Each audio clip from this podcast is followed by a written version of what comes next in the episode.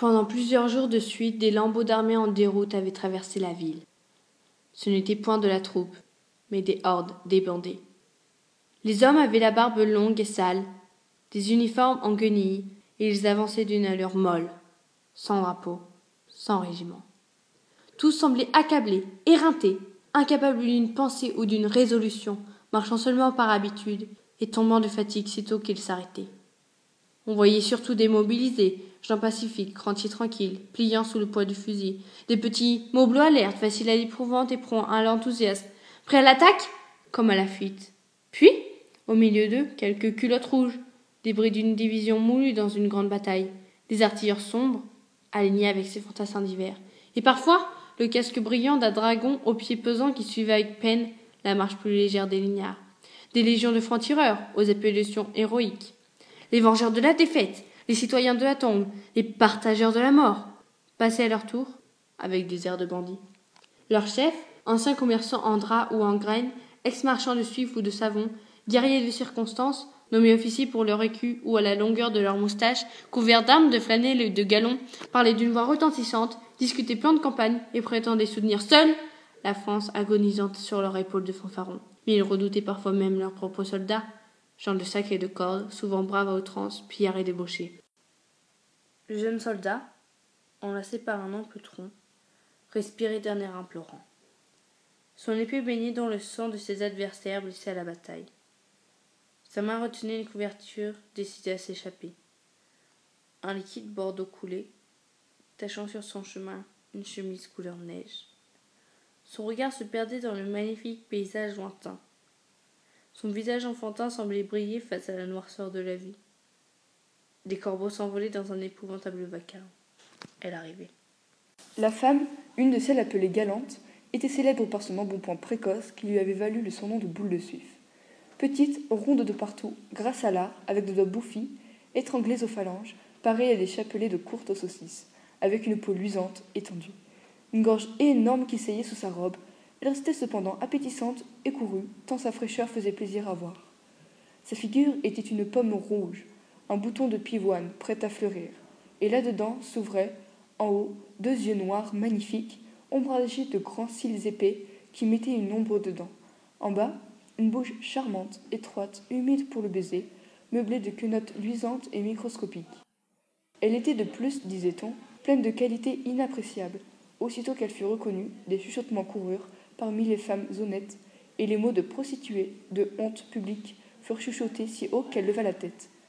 Alors elle promena sur ses voisins un regard tellement provoquant et hardi qu'un grand silence aussitôt régna, et tout le monde baissa les yeux, à l'exception de l'oiseau, qui la guettait d'un air émoustillé. Mais bientôt la conversation reprit entre les trois dames, que la présence de cette fille avait rendue subitement amie, presque intime. Enfin, à trois heures, comme on se trouvait au milieu d'une plaine interminable, sans un seul village en vue, Boule de Suif, se baissant vivement, retira de sous la banquette un large panier couvert d'une serviette blanche. Elle en sortit d'abord une petite assiette de faïence, une fine tabale en argent, puis une vaste terrine dans laquelle deux poulets entiers, tout découpés, avaient confit sous leur gelée, et l'on apercevait encore dans le panier d'autres bonnes choses enveloppées, des pâtés, des fruits, des friandises, des provisions préparées pour un voyage de trois jours, afin de ne point toucher à la cuisine des auberges. Quatre goulots de bouteilles passaient entre les paquets de nourriture. Elle prit une aile de poulet et, délicatement, se mit à la manger avec un de ces petits pains qu'on appelle régence en Normandie. Tous les regards étaient tendus vers elle, puis l'odeur se répandit, élargissant les narines, faisant venir aux bouches une salive abondante avec une contraction douloureuse de la mâchoire sous les oreilles. Le mépris des dames pour cette fille devenait féroce, comme une envie de la tuer ou de la jeter en bas de la voiture, dans la neige, elle, sa timbale, son panier et ses provisions. Mais l'oiseau dévorait des yeux la terrine de poulet. Il dit À la bonne heure, madame a eu plus de précautions que nous. Il y a des personnes qui savent toujours penser à tout. Elle leva la tête vers lui. Si vous en désirez, monsieur, c'est dur de jeûner depuis le matin. Il salua. Ma foi, franchement, je ne refuse pas. Je n'en peux plus. À la guerre comme à la guerre, n'est-ce pas, madame? Et, jetant un regard circulaire, il ajouta.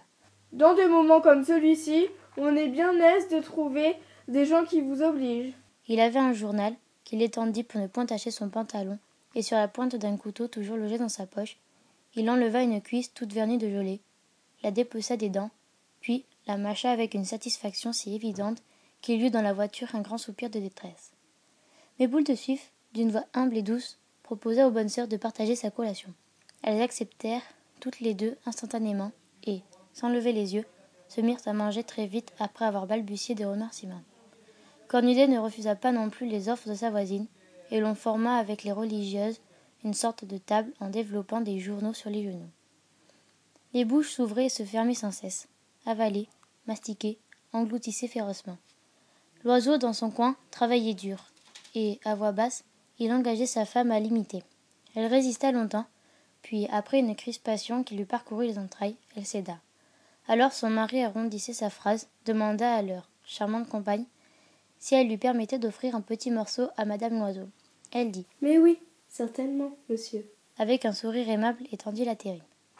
Un embarras se produisit lorsqu'on eut débouché la première bouteille de Bordeaux. Il n'y avait qu'une timbale. On se la passa après l'avoir essuyée. Cornudet, seul, par galanterie sans doute, posa ses lèvres à la place humide encore des lèvres de sa voisine.